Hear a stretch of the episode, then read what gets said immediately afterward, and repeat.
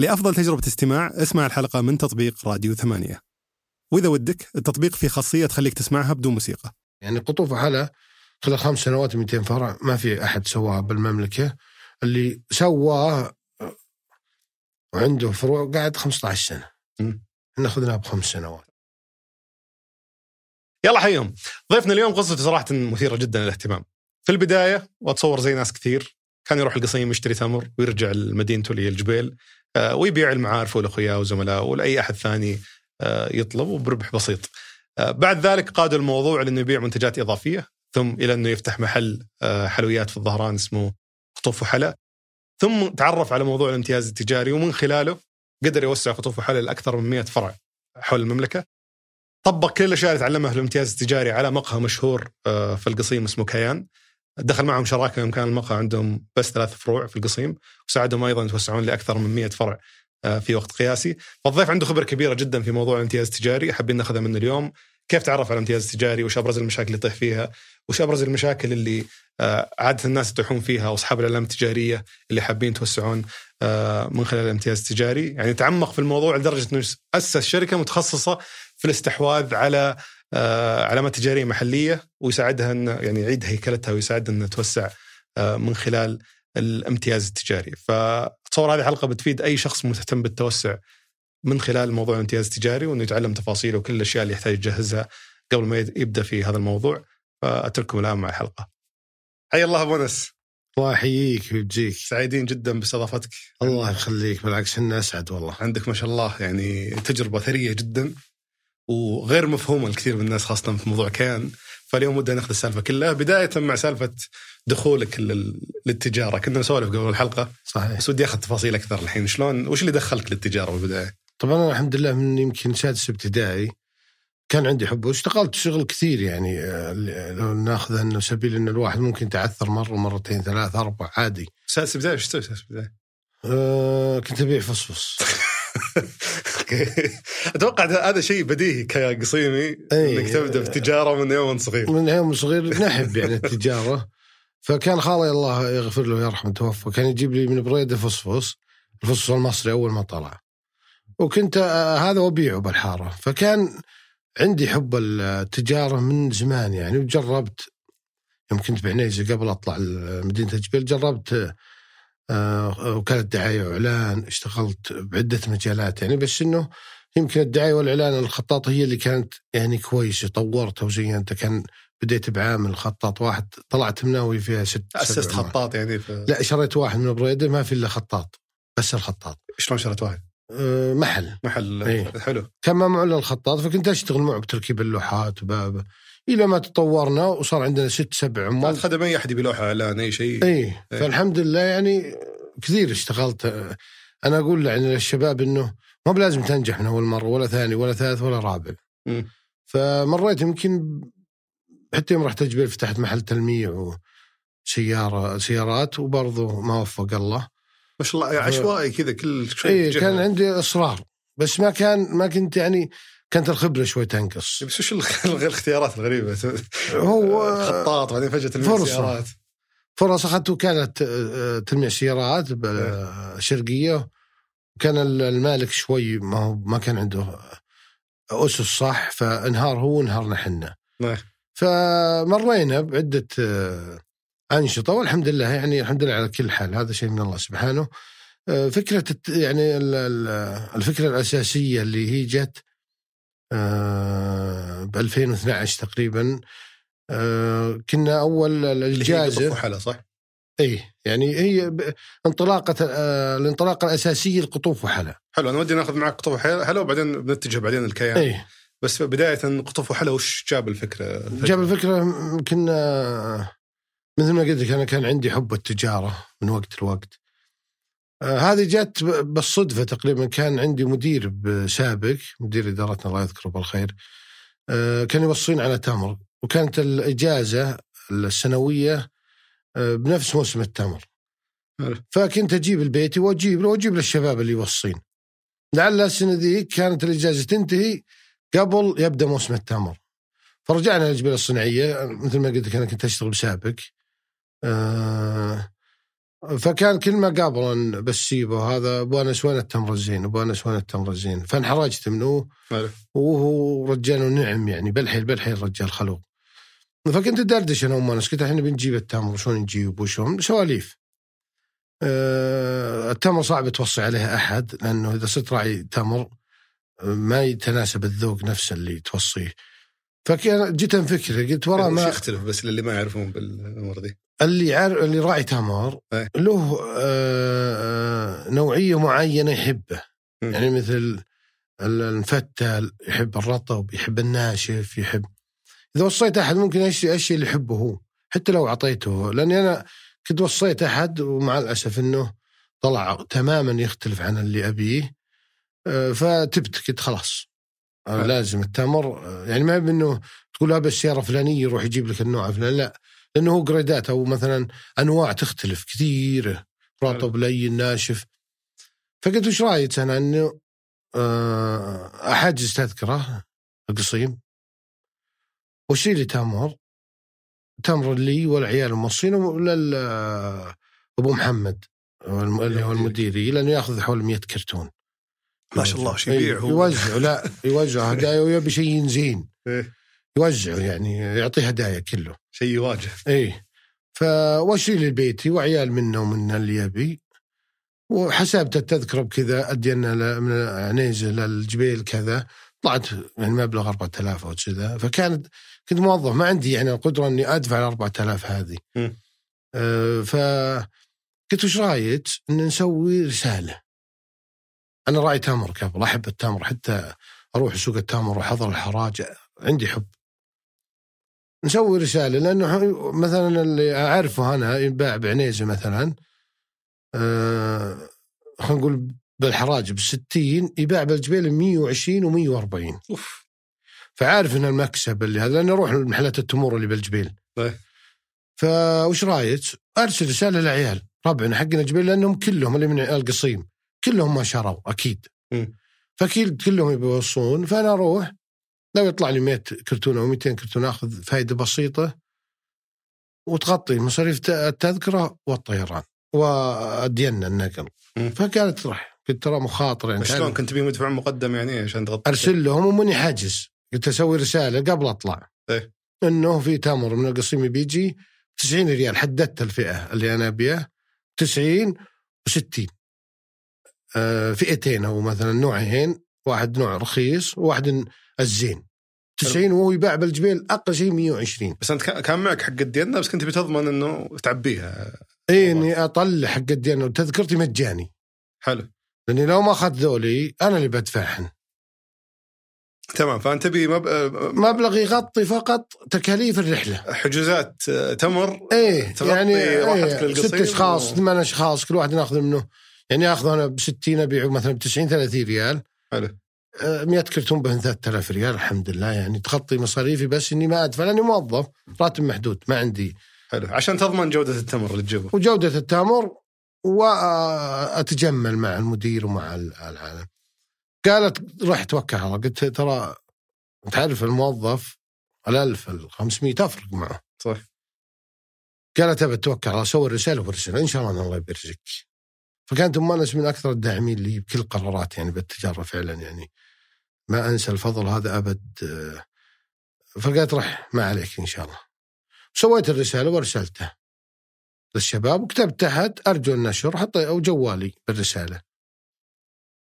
أه كنت مقرر أسافر بعد يومين بال weekend. قبل لا أسافر الحمد لله أه وصلت تقريبا ل 300 كرتون. ما شاء الله. أنت كن- كم كنت تبي؟ كنت أبي 100 زين ب 300 فجت 300 الحمد لله. حجزت ويوم شفت ال- العدد ذا خلاص تشجعت مرة إنه هذا. طلعت ال- ال- القصيم. طبعا من رساله لرساله إلى ما وصلت القصيم من ال 300 ذي نفرض باقي يومين على الرحلة صارت 600 كرتون. ما شاء الله. بدأت الناس تنشر وسعر ب 90 ريال ومضمون. وكتبت أنا إذا ما جازك لا تشيله. إيه. يعني حتى لو وصيته وما جازك ما هو بلازم آه، تاخذه. خله حلو. طلعت و حجزت ورحت وشريت بديت اشتري ودي الاستراحة حقتنا حقت الشباب اخزن بغرفه عندنا باستراحتنا ربعي حقين عنيزة. فكانوا حتى هم يضحكون علي وش التمر وش يعني كل شوي كل يوم جايب لي لأن لازم اشتري 600 خلال يومين أو ثلاث أيام. عشان أرجع. هذه سالفة مر فيها. لو رحت الاستراحة في موسم التمر فتحت الثلاجة ولقيتها كلها كراتين. كله ما بحط المكيف واشغل ع- هذا الغرفة إيه، كلها شاء الله. كميات كبيرة. إيه. إحنا على كميات صغيرة يعني. لا كميات كبيرة. ف آه، وصلت العدد الحمد لله. والرسائل تنتشر شريت 600 إحنا عندنا بالقصيم اللي يعرف التامر يسمونه معرم. تشتري كرتون معرم. أنا شريت 600 كرتون معرم. وش وش فكرته بس؟ اللي مزبر كذا يجيك آه، آه، كثير. حلو. فأنت تفرغه عشان تقفل الكرتون. فكل كرتونين تقريبا يطلعن كرتون. فكان وصل العدد عندي إلى 900 أوف، ما شاء الله. زاد 300 الآن يعني رجعت المصيبة أعظم. إيه. عندي 600 زاد عندي 300 الحين. حلو. فوشلون كنت أكلم واحد من ربعي. بس مدفوع حقه المفروض. إي بس إن ال cost ارتفع عليك. لأنك النقل بيكلف أكثر يعني؟ لا لأنه آه لأنه بتزيد كمية الكراتين. إي زادت. بس أنت المفروض إنك. تشتري 400 إيه. عشان يطلع معك 600 يصير ال cost يخف عليك. فبشرح بس اللي يسمعون الحلقة مو قاعد يشوفون انت قصدك إنه الكرتون فعليا اللي لا شريته الواحد يحجز كرتون اللي هو مسكر العادي. بس انت لا أيوة. شريته هو ينحسب لك الكرتون اللي كرتونين؟ فوق الغطاء حتى. أيوه كرتونين يطلعن كرتون. حلو فلا شلت الزيادة من يوم تشيل الزيادة تقريبا يطلعن كرتون. تتدبل الكراتين أيوه فصار عندي 900 كلمت واحد من عيال وأنا طالع الطيارة معي الدفتر قاعد أحسب كم. قلت له يا ولد طلع عن 900 كرتون. وش السوات؟ قال ما عليك تبي تسهل يا ابن حلال. قلت شو ده؟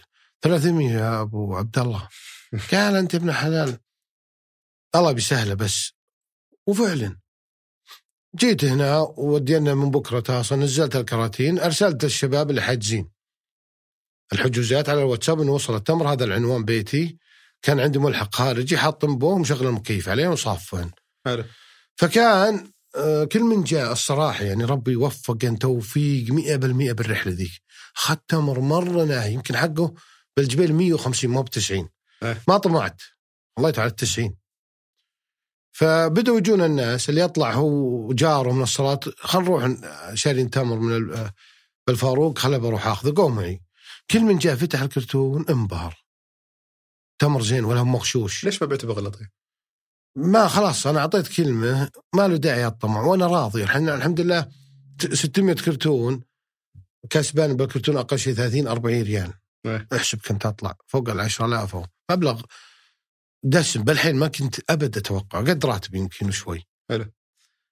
فبدوا الناس نبي واللي ياخذ خمسه قال أبي 15 فبدأ الطلب علي عالي رحت مرة ثانية وسويت نفس الرسالة وجاء عدد تقريبا حول العدد 800 700 طبعا ال 300 الزود غمضة عين طارت الحمد لله. ما شاء الله. فبديت رحت مرة ثانية وثالثة القصيم. بديت أروح وأجيب بدأ وصل عندي العدد ألف. الناس عرفون قضى موسم التمر آه انتهى الحين ما أقدر أجيب لازم أشي من التجار. لما معي سيوله كنت أشي من السوق كميات كبيرة وخزنة بثلاجات. إيه. فلقيت يجي حتى اللي ولا قاطع كلامك بس للناس اللي ما قد مروا بالتجربة اجتماعيا هذه عادة حتى اللي طالب منك كرتون لا جاي يستلمها تكون أمه ومرته احد حوله قال له احد من ربعه قال له جيب لي معك بالله كرتون ثاني. اخذ صحيح هذا اللي تنسحب الكميات بسرعة. تمشي بالكم وأقول لك التمر الحمد لله الله وفق يعني إنه نظيف. نظيف نظيف يفتح العين يعني. وبالجبيل من من الجبيل الصناعية شوي غالية. حلو. فكانت اللي مثله ب 140 تخيل يوفر 60 ريال بالكرتون. صح. ما بسهلة. فالحمد لله وفقنا الله مرتين ثلاث انقطع. أنا أنا بروح للتجار رحت للتجار مع الأسف لقيت كل الأسعار غالي يعني بنقل ما استفيد شيء. لقيت الله يذكره بالخير ابو ريان الزمان آه، زمان للتمور. قلت له وضعي قلت كذا وكذا وكذا وأنا أشتغل كذا وأشتغل بالجبيل وشغل بالبيت وأبيك تفزع لي. شلون شلون وصلت للتجار؟ عندنا بالمحلات أروح وأهارجهم. من اللي يجيب لكم التمر؟ لا هم هم يشترون بكميات كبيرة هم. المحلات. إيه المحلات دي تجار التمور يشري بالآلاف كراتين ويخزنهم بغرف التجميد عنده. فأنت تساله من وين تشري؟ لا أجي قلت له أنا أباخذ من كميات. إيه. فاعطني سعر غير سعر السوق اللي أنت تبيع به يعني فأنت رحت المحلات اللي يشترون بالجملة. اللي يشون بالجملة. حلو حلو. فما كان الله يذكره بالخير إلا أبو ريان هو اللي فتح لي ال- قال الثلاجة ثلاجك. وشوف التمر اللي يعجبك ولك سعر ما بخاص اللي بعده. وأنا ما أعرفه طبعا الرجال. بس نعم. قلت أنا؟ شاب سعودي واشتغل كذا ودي تساعدن لأني عرفت بجبيل بدا يجي طلب طلب ما معي. يعني ما في التمر خلص السوق. فالله يجزاه خير ما قصر ابن حلال قال لي رح أعطاني سعر خرافي. قريب من السعر اللي كنت أشتريه من السوق. حلو. فرحت وطقيت أربع فريزرات أو خمس حطيتهم بالبايكه وبديت بدا يرسل لي هو واخزن بالفريزرات وعطوا تمشي. فبديت آه، أشتغل بالتمر. بديت جبت شعبيات القصيم. بس غريب ليش التجار الثانيين ما ي... ما ي... ما يقبلون بال. لأنه كان هو يخزن لرمضان. فاللي بيبيعه الحين ب 70 بيبيعه برمضان ب 100 فما يبي يصرف الكمية بصراحة. ما يبي يصرف ولا يهمه.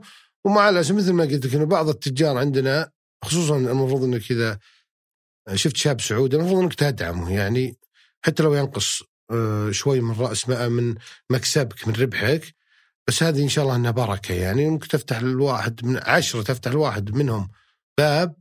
هذا طبعا آه، بركة من الله سبحانه. فكان شوي هم متحفظين.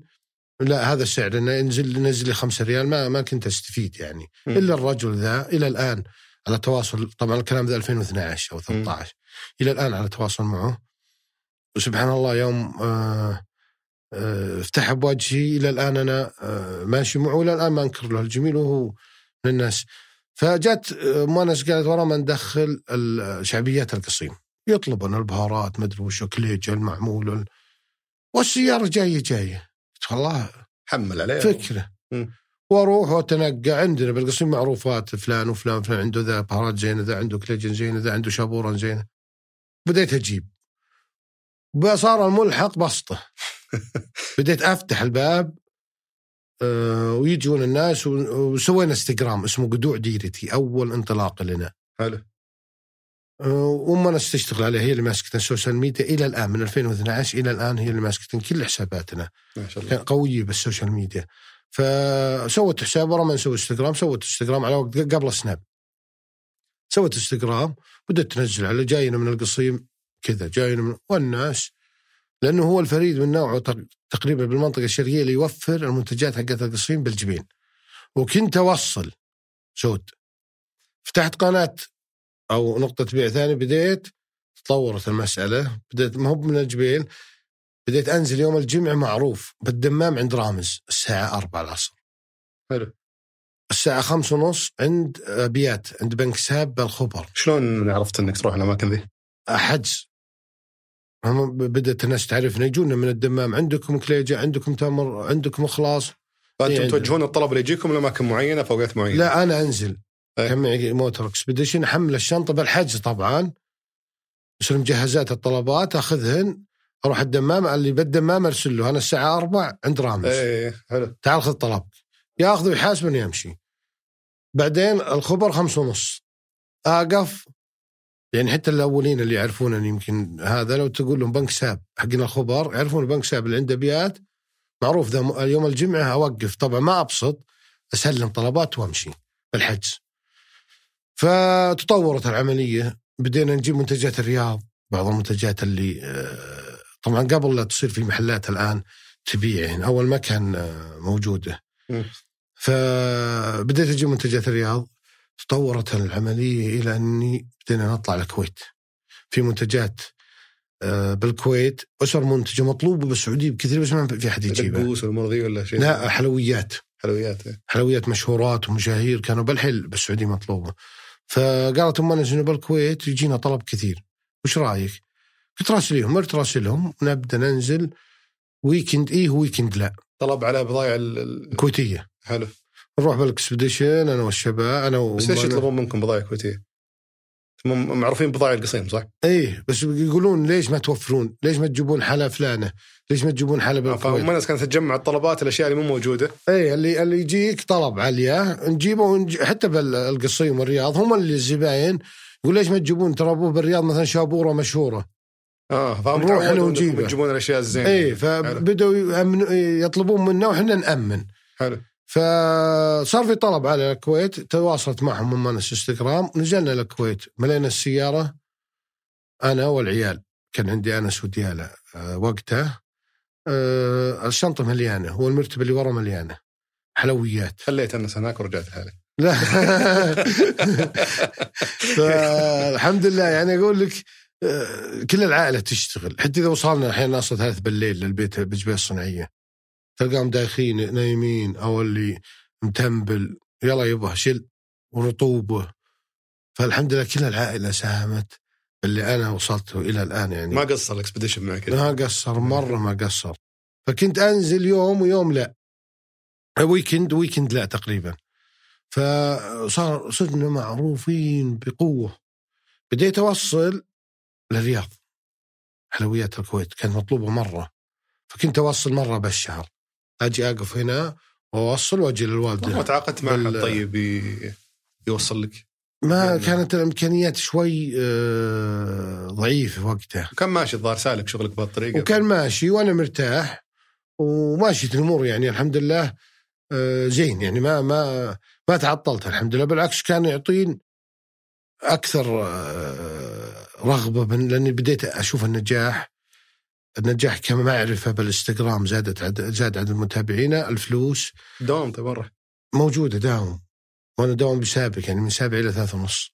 آه فإذا خلصت. في الويكند خلاص. أشتغل أوصل طلبات بجبيل وسط الأسبوع مثل ما قلت لك. أضافت علي يعني أضافت شيء كثير إنه عائلتي أنا ممكن أم أنس كانت أول تعرف إحنا عندنا بال آه الحين يمكن لكن على وقتي أنا قبل 20 سنة. البنت ما عندها ال experience أو عندها الخبرة اللي تقدر تدير أمور. تعرف كان أقعدي لا تطلعين. تطلع من بيت ابوها مغمضة. ما تدري. فكان ال- ال- ال- العمل هذا آه، طور ام انس بقوة. وصلت إلى الآن هي مدير تسويق قطوف وحلا آه، شركة 200 فرع على مستوى المملكة. هي مدير التسويق. ما شاء الله. من انه كانت أنا أذكر إني مره بجدة آه، رايحين عمره. فكنا متأخرين. نزلتها بالمطار مع أنس. قلت خذي روحي قصي البورد قبل يوم كان إلكتروني. قص بواء أسلم السيارة وبجيت سلمت السيارة وجيت وترى قاعد بصال تلفت. ما تدري وش تسوي. فما كان عندهم ال- ال- النساء بالذات الأسرة المنتجة وإذا هي طورت ال- الحريم كلهن اعطتهن قوة إن تعرف تدبر امور أول تعرف ما كانت تدبر امور فاضافت له كثير التجربة ذي. أنس من أول كان حيوي ما ما يقدر يهرج يمكن.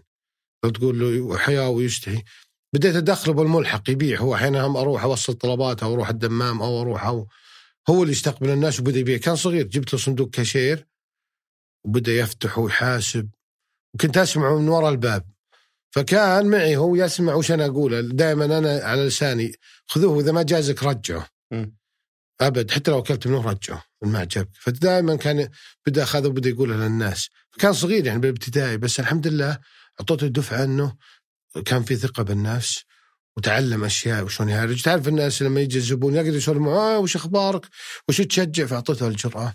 فأضافت التجارة على العائلة شيء يمكن آه، بعض الناس ما يعرفوه بس إنه أو ما يحسبه نقول بس لا فعلا. آه، أضافت له الفكر أضافت له عملية الاقتصاد أضافت عملية البيع والشراء فأثرت على شخصيات العائلة كل بشكل عام العائله يعني. الحمد لله.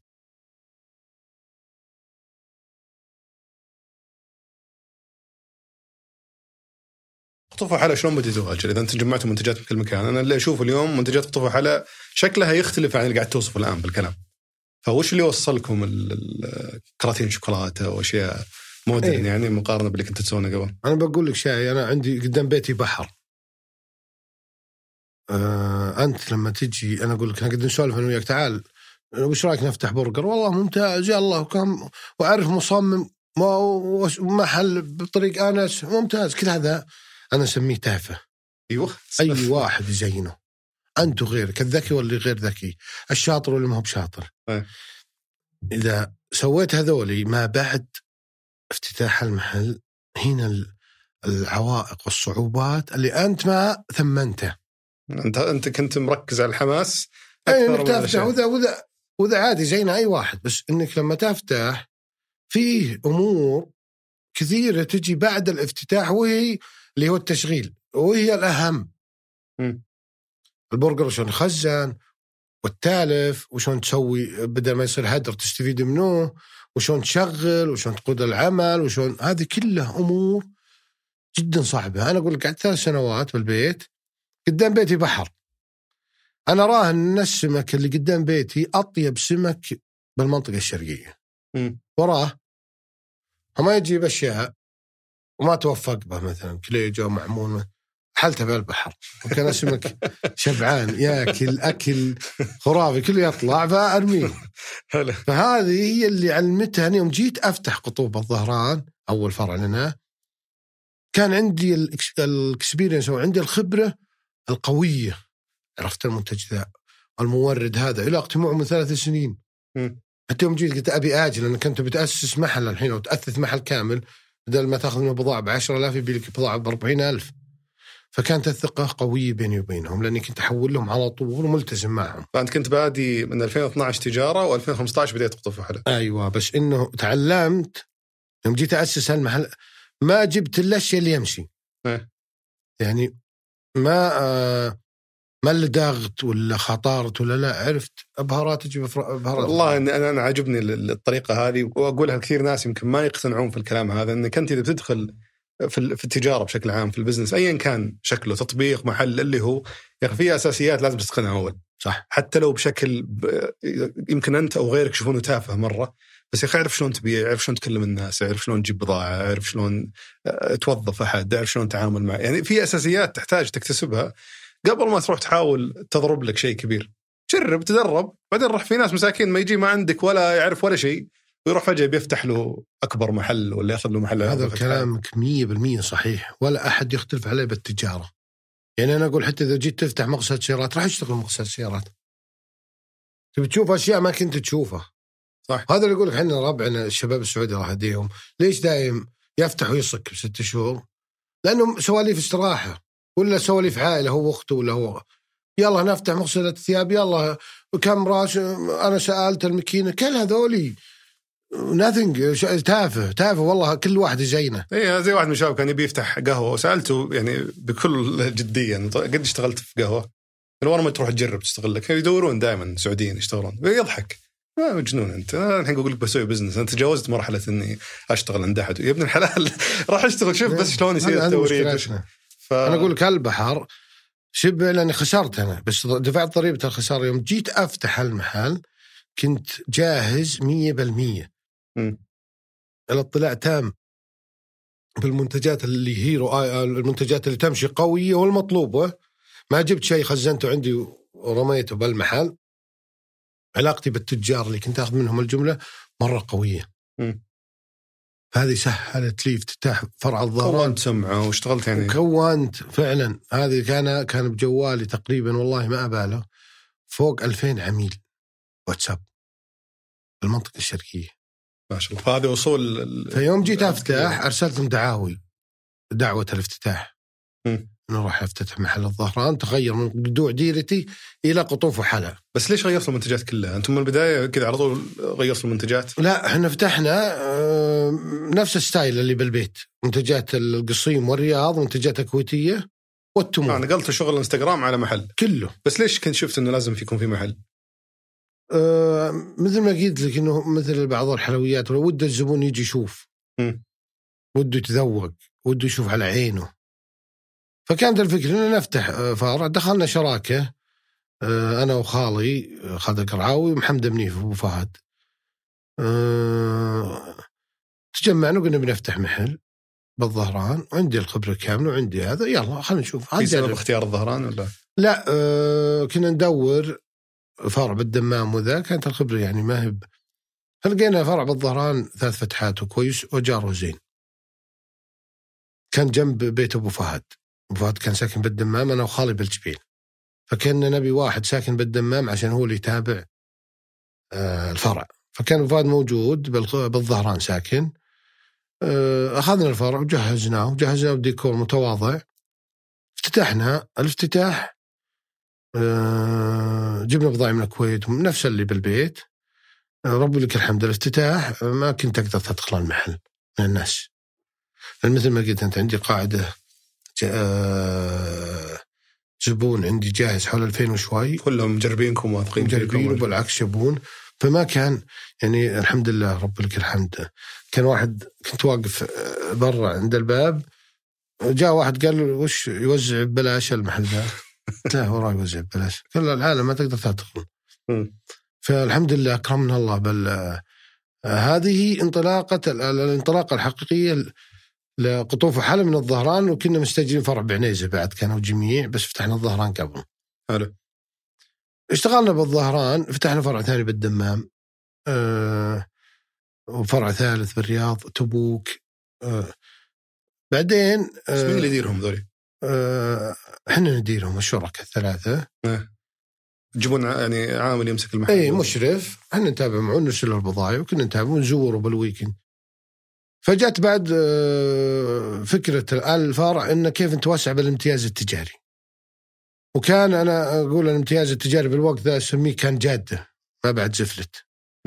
حتى ال franchise كانوا بعض الناس ما يقدر ينطقه ما كانت أبد معروفة عندنا أبد. بس تسوى مع العلامه التجاريه الكبيرة يعني. إيه شغال هو عالميا من زمان شغال يعني- حتى بالسعوديين الناس اللي قبلنا. محلات البرجر والبيتزا وذول إيه الشركات الكبيرة كودو ما كودو مم. عندهم بس ما كان ال- الناس يعرفونه. كانوا يسمونه وكالة.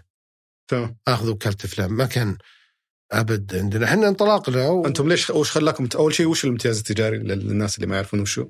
وش خلاكم تفكرون فيه؟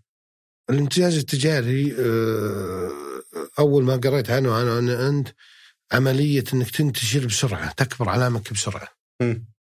إنك تعطي حقوقك لأحد ثاني. أعطيه وأشتغل أنا وياه كانه شريك. حلو. كان مفهوم التجارة عندنا والتجارة السعوديين اللي قبلنا والناس اللي عندهم محلات حلويات كان لا. يقول أنا وشو له؟ أعطي فلان يشاركن حلالي. بس بينما هو قاعد يفتح لك وياخذ ريسك وأنت قاعد تساعده بالهذا. فانطلقت كنا آه، ندور أحد يكتب لنا عقد. فالمضحك كان عقد الامتياز. لقينا أخ من جنسية عربية.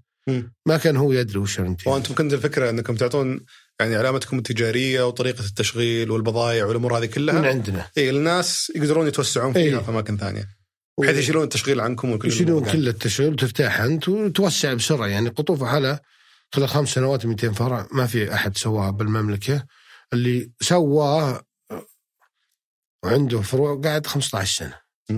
إحنا اخذناه بخمس سنوات تمام فشلون بديتوا تشتغلون في الامتياز التجاري؟ بدينا وقرينا عنه واشتغلنا لقينا أخ محامي من جنسية عربية طبعا ما أدري وش امتياز بس كان هو محامي. ال- المضحك إنه أعطانا عقد امتياز صفحتين أو ثلاث صفحات طبعا الآن يوم عرفنا إحنا عقد امتياز آه، 60 صفحة وش يفصل العقد بالضبط؟ كل شيء يذكره الامتياز كل شيء يذكره لأنه لازم تحمي حقوق العلامة 100% يعني زي لو تعطيني أمثلة مثلا زي إيش؟ يعني مثلا ال- الستاندر اللي أنت اللي تحطه أنت مثلا إنك تبي تبيع كذا طريقة البيع طريقة التعامل مع الكاستمر مم. المنتجات إنها تصير مصفوفة كذا يعني لو نتكلم عن القطوف مثلا إنه آه، عملية ال- آه، وش المخالفة لو مثلا صار في منتج منتهي صلاحية على الرف مم. الاسر المنتج لما دخلت معنا وشلون ت- كنا حريصين عليهم إنه خلال عشر أيام يصفي له حسابه. حطينا له بل هذا إنه يحول له. خلال 48 ساعة يحول له بعد 10 أيام. تقفل الفاتورة يحولها كل هذول لازم تذكرهم بالعقد فأنت تحط جميع تفاصيل التشغيل. جميع التفاصيل واللي يخص العلامه عدم العبث بالعلامه عدم تغيير كذا عدم على تغيير أساس الواحد لا يجي قطوف حلا فرعكم أو فرع واحد مشغله عن يعني ماخذ امتياز تجاري ما يحس بالفرق. المفروض يحس إيه. نفس التجربة نفس نفس, كل كل. التعامل نفس إيه. كل شيء. فانت تحمي أول شيء العلامة ما تحمي نفسك أنت كشريك لا أنت قاعد تشتغل تحمي العلامة بالعقد ده فسوى لنا العقد الشيخ ثلاث صفحات أو صفحتين بدينا الحمد لله نطحنا بناس كويسين بالبداية. لأن الامتياز خاطر إنك أنا اسميه كأنك تزوج بنتك لشخص.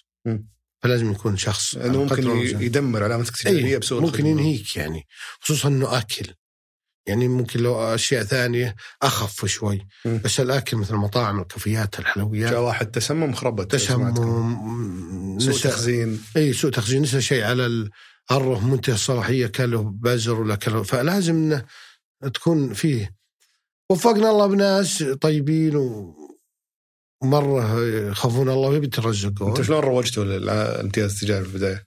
كان عندنا زبون يجينا للظهران. آه، فحاب من البراند وخواته يجن. فكان يبي يشتغل كان مهندس بسابق هو بعد بس إنه مسك كان ال- الظهران. فكان دائما يجينا واخواته يجين فقالوا قال ودي أشتغل عندي أبى أفتح. جاء لمنا قال أنا آه، ما تعطونا أنا الوكالة. آه، وحنا كنا جاهز يعني شغالين شبه جاهزين. آه، قابلناه وقلنا له ما عندنا مشكلة قال بفتح بالدمام. قلنا أبد إحنا معك. حلو. وقعنا العقد المبدئي ذا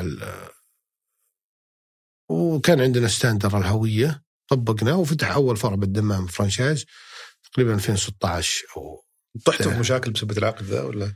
أه لا الحمد لله قدرنا إن أه مع الوقت غيرناه رحنا المكتب أه متخصص بالامتياز التجاري. أعطانا دليل التشغيل اللي هو المفروض إنه يستلمه أه الممنوح.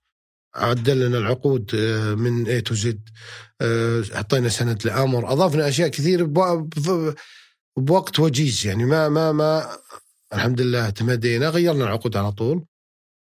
أخذ هذا جاء واحد أخذ ثاني ثالث. بعد الحمد لله آه، اشتهر قطوف وحلا بدات الناس بدأ مع مواكبة أن الناس آه، عرفت الامتياز التجاري أو عرفت الفرنشايز. بدأت تسأل كثير وتشوف فروع قطوف وحلا بانتشار الحمد لله أنا أذكر سنة من السنين آه، فتحنا برمضان 15 فرع. ما شاء الله. كلها امتياز تجاري. كلها امتياز. آه، وكنت أنا اللي أفتتح الفروع إلى 106 فرع أنا اللي افتتحتهن. إيش تفتح؟ إيش تسوي؟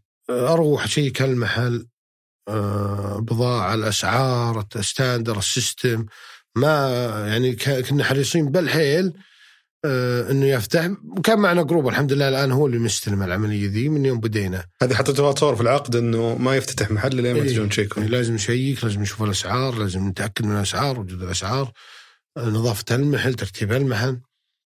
فكنا برمضان يعني ما أتوقع إنه أحد يخطر على آه، على قلب بشر أو على آه، إنسان إنه تفتح برمضان 15 فرع يعني كل يومين فرع وصايم. ومتنوعة. جنوب شرق شمال غرب. فكان عندنا تحدي قبل العيد والناس كلها تبي تفتح قبل العيد. كنت أتكلم مع شباب قالوا صعب وما أدري إيش. ما في شيء صعب. كم كان معي واحد اللي يجهز افتتاحات. كنت أروح أنا قبله بيوم وأساعده. ومن باب ال- ال- ال- ال- الفائده بعض الناس يتكبر أو يرى إنه آه، أنا سعودي. أنا ولد ناس أنا ولد القبيله الفلانيه ما أمسك المكنسة. ما أمسك مدري وش لا أنا أدخل لا هذا هذا غير موجود بعالم البزنس. واللي اللي يبوه واحد من مية من هذه يقعد بمجلسه ويذبح ويقهوي العالم. أشرف الوزير. بس وش, وش علاقته بافتتاح الفرع؟ علاقة إني مرة رحت لجده أنا كان عندنا افتتاح فرع. فكانوا الشباب حقين جدة ما هم موجودين واصلين يجيبون أغراض. فوصلت أنا طبعا أنزل من المطار للفرع ما أروح للشقة أبد ولا الفندق. فدخلت في واحد موظف معهم حضرمي. أه سلمت عليكم السلام. ها كيف الفرع ما يدري من أنا طبعا. قال والله أمشي أنا وأتفرج. رحنا فتحنا المستودع. جانب المستودع واضربوها سلاك. عقب ال- الإنشاءات. مرمية كذا. قلت وراه هذا أنا ما أعرف ولا يعرف هو. قلت ليش هذه كذا؟ قال والله انشغلنا قلت يلا يلا تعال. نمسك الأسلاك. تعرف كل مليانة أخبار مليانة حوس ومواصيل ونرتبهن ونحطهم باكياس ونربطن زي طلع وجبنا المكنس وكنسناه ونظفناه لأنه ممكن تحط به أشياء أكياس ولا شيء. أه جاوا الشباب. أه هلا أبو أنس هلا والله. هو انهبل. فسلمت عليه. مناظره وهو يسأل آه، أبو عبد العزيز يقول له هذا أبو أنس. حسيت إنه الكلام لمي. قلت وش السالفة أبو عبد العزيز؟ ويضحك. قلت وش السالفة يعني؟ قالوا اني اسال يقول هذا ابو انس قلت وراه وش. أنا ناسي إني منظف أنا وياه المستودع معه قلت وش ليش وراك تسال قال يا أخي أنت كنا نملك آه، الظاهر 80 أو 90 فرع. أنت تملك 90 فرع. جاي ترتب مستودع. هذا ما ما أنا مصدق. بس إنه شفت الموظف ذا لما يشوفك أنت تشتغل هالشغل ذا يستحي. ويشتغل double شغلك عشر مرات.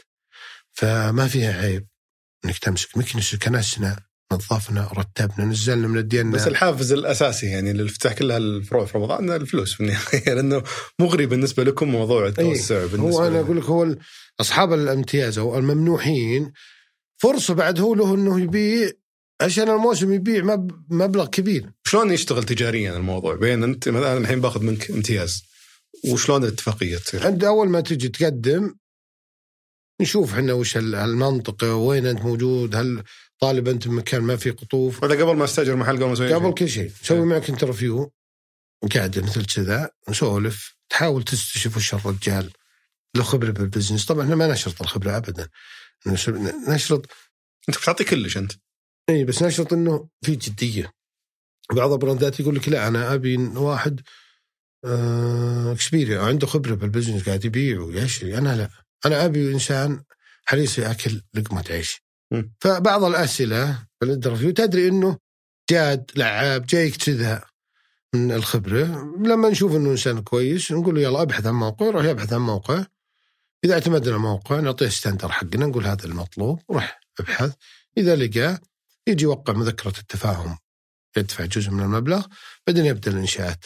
إحنا معه كل شيء من يوم مستأجر إيه، قبل لا يستأجر إحنا معه بس هو يدفع لكم مبلغ بالبداية صح؟ قيمة الامتياز التجارية تقدر العلامة. تتكلم عنه كم؟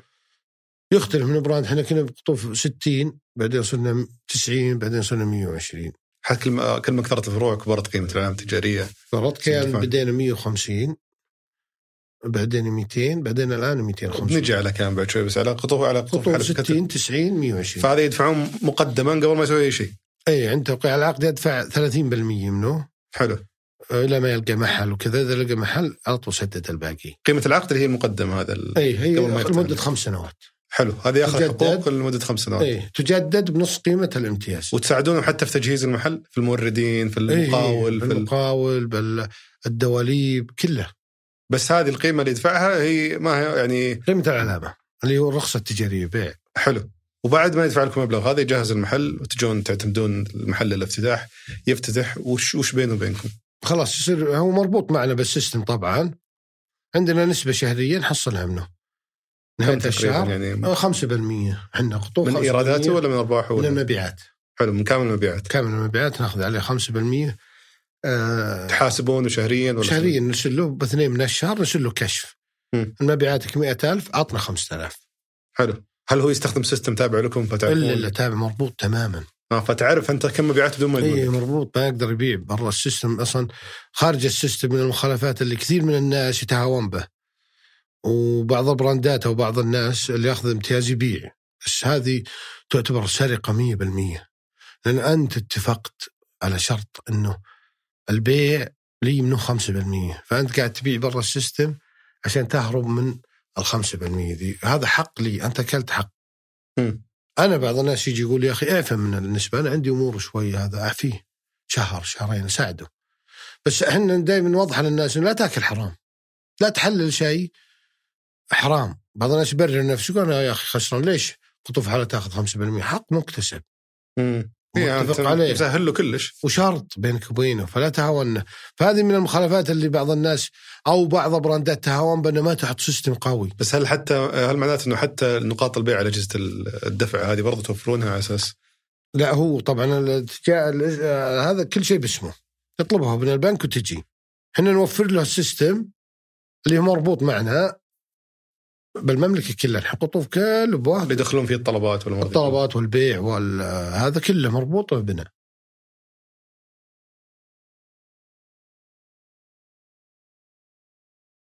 في نسبة ثانية عندكم نسبة دعاية. دعاية هي. وش سالفة هذه؟ هذه ناخذ نجمع. إحنا نسبة دعاية ونصرف على الدعاية. كم نسبتها تقريبا؟ 1% قطوف. برضه من المبيعات من الشهريه المبيعات. حلو. أه، بس نصرف قدها الحين إحنا كقطوف مجلس إدارة.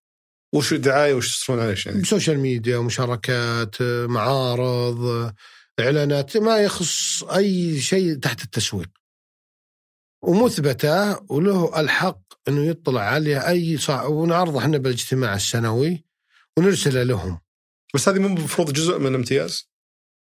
يعني أنا قاعد أدفع لك 5% امتياز إيه. مو المفروض جزء منها موضوع؟ الترويج؟ إيه؟ أنا أنا أقول لك أنا أخذ أنا أخذ 1% وأدفع واحد وادفع زيها قطوف مم. الآن. يعني إذا صارت مثلا 200000 أدفع أنا 200000 وأضخ 400000 بس أنت تروج للعلامة التجارية يا جماعة مو للمحل هذا إي والمستفيد المحل طبعا. أنت, أنت لما نسوي إعلانات يعرفونك الناس أكثر. البيع يختلف أكثر طبعا. إحنا القصة الشهيرة اللي ما أدري وش قالوا لو كنا بنعطيك مليون دولار أو انت قال أنا بس باخذ 100 دولار على المشروع و900 آه هذا بصرفه على الدعاية. م. فما نستغني عن الدعاية أبد. بس زي المتجر الإلكتروني مثلا حق قطف حلا من وين يسحب بالضبط؟ يسحب من كل منطقة حاطين لنا فرع. فهذا فروع الامتياز ولا فروعكم؟ ممكن يصير امتياز. نعم. بس حاليا أنتم فروعكم؟ لا حتى في مثل بالجنوب ما عندنا إحنا فرع نملكه إحنا. حلو. فهم اللي الشباب اللي هناك مسؤولين عنه. متكلم. طلبات تروح لأمهم. جيزان ما عندنا فرع تروح الفرع جيزان. كم يكلف؟ يعني أنا مثلا جاي باخذ منكم آه، حق امتياز. الفرع كم يكلف؟ من يوم ما تجين فكرة لين بدون البضاعة. بل كثير 250 إلى 300 ألف. ومع البضاعة؟ البضاعة تأخذ 150 200 بس البضاعة دائما ما تحسب التكاليف لأن البضاعة مباعة ومستردة. فما تدخل بالتكاليف المشروع. حلو. عمدنا بقطوف حالة من يوم بدينا الحمد لله كنا ذكياء آه، ما صعبنا standard وهذه نصيحة لأي واحد يبدأ امتياز لا تسوي لي ديكور يكلف مليون. فإحنا لما تجي تقول في براندات أنا اعرفهن حلويات يكلف 800 ألف ديكور بس. يا ساتر. اي حط لي رخام 600 ريال المتر. إحنا سيراميك باركيه ب 20 أو 25 متر جبسن بورد آه، بويه كنا ورق حيط والآن بويه هذا الخشب نعامل منجر ثلاث مناجر بالمملكة. أخذين سعر تحت. يفصل وينقل فالمحل ما يكلفك 250 وانت فاتح مع اللوحة مع فالمحل النموذجي حقك المفروض تسيطر على التكاليف فيه بحيث إنه يصير نموذج قابل للتوسع. أيوه إذا صرت بتنطلق امتياز احرص دائما. الحين حتى البراندات اللي أخذهن ونستحوذ عليهن نعدلها من أول وجديد. لأنه جاي مثلا حط له مثلا واحد جايب بلاط من الإمارات. أدور أنا وياه بالمع قال ما لفت انتباهك شيء؟ قلت لا. قالوا معقول قلت والله وين ما. قال هذا القطعة جاي من الإمارات طلبيه قلت يا وليدي ما حد درى عنها طالبة ما أدري بكم وشو له؟ وشو له؟ انت أنت احرص على تقديم الخدمة للعميل خليه يكون راضي. هذا اللي ابذل. ما هو بإني أقعد أوصي وأقعد أناظر على القطعة ولا شيء بعلقه. احرص على السعر احرص على الجودة. هذا اللي احرص عليه. ولا الزبون اللي يدخل مرتين المحل خلاص ما يشوف الجمال اللي يشوفه. وش في اشياء ثانية تعتقد المفروض ينتبهون سواء اللي بيسوي هذه أهم شيء إنه خفف رأس المال على الممنوع عشان يرجع رأس ماله بسرعة. حلو. لا تطهبل خله بسيط ناعم. النقطة الثانية إذا صرت بتمنح لازم يصير عندك شيء. يعني آه، إحنا بقطوف كنا أول ما بدينا من الأخطاء ما كان عندنا شيء. كنا نأخذ المنتجات من السوق ما عندنا. الآن عندنا الحمد لله منتجات خاصة بنا. مصنعين إحنا لنا القطوفه حلا هذه من الأشياء اللي لا تنطلق امتياز إلا عندك. هي شيء يميزك عن الباقيين. وصير أنت تملك يا صاحب العلامة. ما هو بأنك تجي تقول ببيع فلافل روح خذ فلافل من فلان واخلطه وزينه وتطلع لك فلافل. أنا وش أبيبك؟ إيه، هذا شيء معروف أي أحد يقدر يسويه. معروف بس لازم عندي خلطة سريه إني يسمونها إنه يصير دائما الممنوح متمسكن بك. م. ما يخليك. يعني إحنا منتجات قطوفية اللي نصرف عليها إعلان الحين بس. م. فبيعها عالي. فالعميل أو الممنوح متمسكن بي. أنا لن عشان ذولي. فهذه ضرورية ما نخفيها يعني. لا المانح ولا الممنوح إنه لازم يصير عندك شيء تملكه خلطة سرية لك أنت ما يتخلى عنك. حلو. آه مثل الحين مرك كنت لو ما تصرف عليه طلقك بات صح ولا لا؟ بس بينك وبينها البطاقه فهي اللي ماسكك يمكن وانه اعيال إنك أنت اللي تسيطر عليهم. لو تصير شخصيتك ضعيفة ولا تصرف عليك شو بيبه؟ جاك ناس قال. فك على الله وش وش وش الفائدة منك؟ فهذا لازم إنك تصير هذا عمل إدارة كاملة للامتياز التجاري لأنه شغل ثاني. شغل ثاني لحاله. وش المرهق فيه؟ مرهق إن المتابعة لازم تصير قوية. يعني أنت فروعك لما تصير فروعك تقدر تسيطر عليها بكل سهولة لأن لك لكن أنت الآن قاعد تتابع مع ممنوع مع صاحب امتياز فلازم تصير المراقبة أو هذا لصيقة مرة ما تخليه بالدرج ورقه ما وخلاص. تخلي ولا دائما تصير معه دائما تصير تقدم له نصائح دائما تعرف وش ناقصه دائما تعرف إنه وش نقطة ضعفه. حق خميس مشيت نقطة ضعفه كذا حق حاي نقطة ضعفه كذا لازم أصير أنا كلوز الفجوة دي سريع سكره سريع بحيث إنه لو كبرت كبرت واهملت طبعا هذه تتم ب... تتم بفريق عمل جيد ومراقب وملاحظ إنه على الملاحظات دي ورفع تقارير بحيث إني ما أخليها توسع. إذا توسعت الدائرة المشكلة ذي مع توسع الفروع راح تطيح. مثل ما طاحت بعض البراندات السعودية. الله إن شاء الله يخلف عليهم ويعوضهم. إنه بسبب إنه ما قاعد آه، يعني هو مثل ولدك أو بنتك لازم تصير على طول support على طول بظهره. ولا بيفلت. ولا بيفلت يعني لو لهيت عنه طاح بشيء ولهيت توسع طاح بشيء أكبر طاح. خلاص ما تقدر تسيطر عليه. لكن من أول مرة لو من أول ما هذا تطيح به تقدر control أو تقدر الفكرة. مو بسوي علامة تجارية أو امتياز تجاري ويعيش حياتك نعم. لا لا. أصعب شيء في العالم الامتياز التجاري. لأنه آه، إحنا دائما نقول ال operation تشغيل. أتعب شيء. مم. مثل ما قلت لك سهل إنك تنشئ سهل سهل سهل. مثل واحد سهل إنه يجيب مهر ويجيب شبكة ويخطب ويسوي عرس. بس اذا تزوج بدأت المسؤولية. مم. بدأت حنة المرة بدأت مدري وش بدأت النفسية بدأت مدري جو عيال زاد جيب مدري إيش جيب. فالتشغيل بالحياة الزوجية وهذا صعب مرة. صحيح. بس ما قبل آه، حقة افراح تعطيه مئة ألف. خليك يا شيخ خمس نجوم. بس الآن آه، على موضوع الامتياز التجاري هل معناته الآن أنتم أي أحد يجي بياخذ منكم الامتياز أنتم ضامنين حقكم حتى لو خبص؟ لأنه في النهاية هو سكر نجح ما نجح أنت ضامن حقك أنت اخذ دراهمك قاعد تاخذ من مبيعاته مو من أرباحه فما يهمك هو أصلا. يعني طبعا يهمك أكيد بس قصدي يعني في النهاية ما هي نفس المخاطرة إنك تدير فروعك بنفسك. صح. بس إنه أنت أول شيء ما هو بأي أحد. يعني أنا أقول يعني أنت عندك عشر بنات. وزوجت زوجتين عشر رجال صح ولا قاعد؟ ترجعنا على الزواج كل شيء. اي هو هو إحنا اللي نفهم ازواجهم ابو غيره وحريم وذا يفهم المرء والرجل حلو. عشر بنات وزوجت العشر رجال. هل توقع كلهم بيطلعون آه، أمة مساجد؟ لا. بيطلع واحد من مسجد، واحد من حليل، واحد من شقيرتي، واحد من مرة يحومل سب. فطلعت بواحد بالمية أو اثنين بالمية أو عشرين بالمية عفوا. هذا بس ثمانين بالمية عندك ممتازة مم. قاعدين يدرون يحبوا وتحبوا وهذا فالحمد لله. يعني أنت تعتبر نجحت. فهذا الامتياز أنك قد تطيح بشخص علة قد تطيح بشخص ما بس هل في مخاطرة عليك؟ في مخاطرة بس أنه الآن الحمد لله بالسعودية قرروا نظام الامتياز من سنة بشهر ثلاثة تقريبا. وش فرق؟ حطوا قوانين. من أول ما في قوانين عندنا. وش القوانين اللي حطوا لائحة كاملة بالامتياز موجودة بال آه، بوزارة التجارة تدخل عليها. اللي لك واللي عليك. بس وش حلت يعني؟ وش وجود هذا حلت الشغل؟ إنها وضعت نظام. من اول ما في نظام.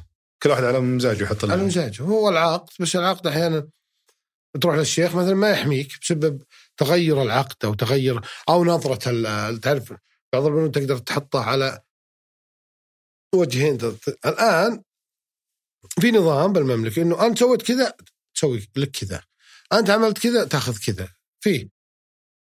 ولا زال الآن بطور التطوير يعني نتمنى إنه يكون في محكمة للامتياز التجاري خاصة مم. تحكم بالامتياز التجاري تكون مطلعة كامل والناس اللي يديرونها ممارسين للامتياز ومطلعين بالامتياز بشكل كبير بحيث إنه تسلمي إي بحيث إنه خلاص انه الآن البلد كله محتاج امتياز فلازم إنه يصير القرار به سريع ما هو مثل المحكمة التجارية ولا المحكمة العامة. آه، في مشاكل في مشاكل في خلافات في خلافات في ما يخلع عموما البزنس. أنت آه، إحنا دائما نقول لو أنت ما تبي المشاكل روح من بيتكم. اللي نايم من بيته وساكن على الملحق وقاعد وطفاي وشاهي ما يجي شيء. أنت ما ادري على الاجواء برا عاج ما هي بعاج. تكرم حمامه جنبه مطبخه جنبه بس اللي يطلع وقاعد يشتغل بدل ما يشتغل 10 ساعات يشتغل 18 ساعة هذا معرض للمشاكل والأخطاء. والبلاوي والكوارث طبيعي لأنه قاعد تشتغل هذا. ففي بس إنه أنت أنا أعطيك إياه. أنا أعطيك إياه إنه آه، أثب- إثبات. أنا من الناس اللي ميال للامتياز وشجع بالامتياز والحمد لله كثير من الناس يطل- يطلقون علي عراب الامتياز. الحمد لله. جميل. أموت بموت لأنه هو الصح. يعني أزمة كورونا آه، أنا لو أنا أملك كنا بازمه كورونا تقريبا 180 فرع تخيل إني أنا أملك ال 180 فرع. إحنا طلعنا الحمد لله قطوف من من أزمة كورونا بكل سلاسل الحمد لله. ما تضررنا تضرر بس الفروع تخلصت؟ تتصور؟ لا لا ما سكر ولا فرع. وش اللي فرق عن غيركم؟ اللي فرق ال 180 اللي لي أنا قطوف لو لي تحملت انكلبون رواتب اكسباير الملاك حقين الأجار كلموا نزلوا ما أدري إيش. هذا أنا ارتحت. أنا أملك 30 فالجهود توزعت على توزعت. أنت تروح تكلم فرعك. فرعك المالك تكفى نزل لي. عمالك تعال يا أخي أنا بضرر خذ نص راتب. الاكسباير ده اللي طلع طلع عليك ملمح ال 2000 طب هل سويتوا شيء مختلف؟ حاولتوا تدعمون آه، اصحاب الممنوحين ولا؟ اي أعطيناهم ال- ال- ال- الطريقة اللي الصحيحة وش- وشلون تشتغل وشلون تنزل رواتب وشلون الاكسباير تنزله وشلون هذا لو اشتغلنا إنه لو عندك مثلا ألف من الكمية ذي. والفروع الثانية ما عنده أخذناه وديناه على الفروع الثانية. فساعدتهم يديرون اي فالحمد لله. كانت منظومة الحمد لله طلعنا منه ربي لك الحمد لله الشعرة من العجين ما تضررنا كثير. بسبب الله سبحانه وتوفيقه بعد الامتياز. لو أنا هي ال risk علي كامل أو ال load علي كامل أو الضغط كنت تضررت انهبلت يعني تخيل كل فرع 180 فرع لو يطلع كل فرع 3000 expired أو منتهي الصلاحية هذه حول نص مليون. حلو فاستفدتوا استفدتوا منها كشبكة استفادوا. وتعاوننا إحنا والامتياز لا ما طلعنا الحمد لله من هذا. هذه من آه، فوائد الامتياز التجاري. الفائدة الثانية أنت الآن لا تقول أبي كل شيء لي. بعض الناس التجارة السعودية لا يا أخي شو أجيب فلان يشاركني يا أخي بحلال. قدر الشراكة ما يفوح والكلام. ده. وقدر الشراكة ولا خرابيط فاضية.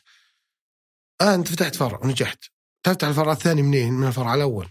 والثالث من تقعد طول عمرك تكد ما تاخذ شيء. عمرك توسع ما جاء بلمه غدا بلمه كله تاخذه وتحطه تحطه تحطه فما استفدت أنت؟ مم. أنا الحمد لله بقطوف حلا من أول سنتين استفدت. بديت أبيع رخص امتياز بديت أخذ نسبة. أرباح محلات اللي أنا فتحتهن أخذهن. ممكن أحط من تطوير مستودعات وذا بس أخذ نسبة. فأنا اغتنيت أو نقول صار لي دخل قوي. لأني استفدت على طول لكن اللي يفتح باسمه يقعد خمس سنين. واغنيت غيرك بعد الله يعني. أيوه لا وخ... وصار في شراكة وبركة هذا دخل معك وذا دخل معك وانتشارك أسرع وجني الارباح أسرع. صح إنه شارك كان بس ليش لا؟ يعني أنا لما تقول خمس سنين أصير 100 200 فرع ولا مثل بعض البراندات 14 سنة ما وصل 120 فرع. big different يعني مرة هذا. حلو أنا ودي أسألك برضه عن مركز الامتياز التجاري حق منشآت. هل استفدتوا منه؟ أذكر إنه يربط بين ال... إيه دخل آه، و- سجل وهذه للأمانة أنا كنا شغالين مع بنك التنمية ورشة عمل. واقترحت عليهم والآن عندهم مكتب امتياز تجاري. قلت لهم أنا عرضوا علينا مبلغ اللي هو الدعم ال- الناس ال- الأسرة المنتجة ل 50000 فكانت في تعثرات كثير لأن تأخذ ال 50 تشتغل سمبوسه تشتغل تفشل وتطيح أو اللي ياخذون قروض 300 و400 ألف. فكان كنت من- من أول أنا أقول لك من المشجعين للامتياز قلت أفتح امتياز تجاري. قسم يا بنك التنمية. لا يجيك واحد يقول لك أنا بفتح كذا وتقول له روح افتح. قلت تعال حبيبي أنت وش ميولك؟ برجر. هذا عندنا مطاعم برجر. راح للمحلات اللي أنت تحس إنه صاحب السعودية وتعاقد معه. تبي مغسل سيارات تبي مكياج تبي صالون تبي ما أدري إيش هذول البراندات عندي. روح واختار أي واحد تبينه. أنا أمول ال risk أو المخاطرة تخف مرة لأن صاحب العلامة اللي هو أنا المانح أحميك بعد الله بالمنافسة بالسوق طريقة التسويق اختيار المنتجات ال... أنا أبيك بس تركز على فرعك نظافة الفرع. شغل زي ما أقول لك شغل. بس شغل فرعك هذا شغله. خل اللي فوق منافسة السوق والمنتجات الجديده والدعاية والتسويق. خلها أنا أنا أنا مسؤول. أنا المسؤول. هل خبرتك في موضوع الامتياز التجاري هو كان مدخلك على كيان؟ إيه. وشلون آه، دخلت على كيان؟ أنت ما جيت وقت التأسيس اللي أعرفه جيت بعد. بعد أنا آه كم فرع كان كيان؟ ثلاث فروع. وش شلون يعني ثلاث فروع من 2009 إلى 2019 كلها بالقسم. 10 سنوات. حلو. ما فتح جميع طبعا فتح ذا بعدين فتح بن. خلال عشر سنوات ثلاث فروع؟ ثلاث فروع. okay. آه أنا عندي آه طبعا المؤسس أخوي آه، محمد العود محمد الحربي أبو حمد. آه، هو المؤسس الكيان وهو اللي بدأ بيده من الصفر بدأ نفس حكاية قطوف. كان هو اللي جاينا المخلوط وجاينا شاي حليب. إيه. وهو موظف آه، كويس يعني. ما بتقول إنه آه، هذا اللي أنا ترى أكرره. هو موظف مصلحة المياه والصرف الصحي وكويس راتبه. ومع ذلك يروح للكشك ويشتغل مهتوي. مهتوي وقاعد يطور في ناس قاعدة بالبيت يقول يا أخي ما لا ما أنا مشتغل آه، ما أنا بعد راح يشتغل. هذا موظف راح يشتغل. أنا موظف بسابق رحت اشتغلت. هو المؤسس وكان فيه آه، بعد عندي أنا صديق شلون عرفته بس؟ عندي صديق أنا محمد الدبيبي أبو صالح. صديق له وصديق لي. حلو. فكان آه، معنا بالاستراحة. أبو صالح قال لي أبو حامد ودنا نطلع امتياز مثل قطوف وذا. رحت لأبو حامد قعدت سنة. يدقون علي من الجبيل وأجي. تفاوض أنا وياه وأرجع. آخر مرة قلت شوفوا لا تدق إلا أنت. هو عنده هوس بالجودة. فكان ما يبي يعطي اسمه أحد خايف يقول يا أخي آه، ممكن يلعب هذا ممكن ما يقدم شيء زين عام كم هذا؟ عام 2019 حلو هذا كسبت خبرة في الامتياز التجاري لك فترة. إي وأنا عندي الحلال طبيعي إنه ال دام اللي يشتغل آدمي طبيعي يصير في percentage مختلفه شوي. 2019 هذه سالفة يوم طلعت سالفة الكحول قبله بشوي. okay. قبله بشوي. هي القضية اللي طبعا هو اللي هم مستغربين هذا اللي المستمعين ما يعرفون بس طلع خبر أو انتشرت إشاعة إنه كان بس آه، يحطون كحول في القهوة عندهم إنه مقهى بعنيزه كافي آه، يستخدم آه، ال- الكحول أو المسكرات بالمشروبات. وبالتالي أدى صار عندهم زحمة كبيرة على ال... هي قبل هي وشون جت هي يعني كان الفرع الساعة هو اللي موجود كيان اللي مو فرع الساعة فرع الدائري اللي بين عنيزة وبريدة.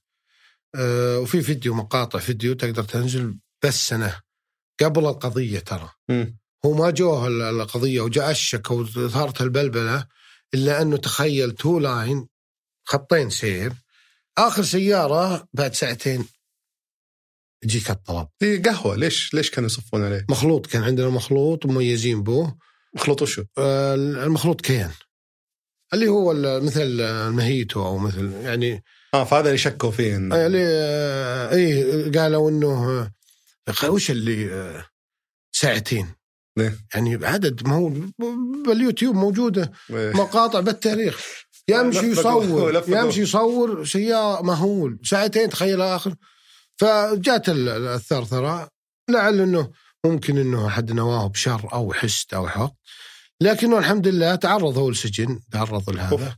إيه بس الحمد لله تبرع أخذ كسب القضية براءه وأعلنوا عنها وطلعت بالصحف إنه آه، بريء 100% لأنه أخذت عينات من كل مكان. ما في الحمد لله الرجال سيدة يعني. الحمد لله الله ينصره. هي اللي هو أصلا اوريدي زحمة أو كان زحمة دبلت ال- الزحمة. مم. الناس تعاطفت معه كثير لأنه آه ما هو معقول يعني للدرجه إنه بالاستهتار هذا إنه يحط شيء مع. ما تدخل العقل. الرجال نيته صافية.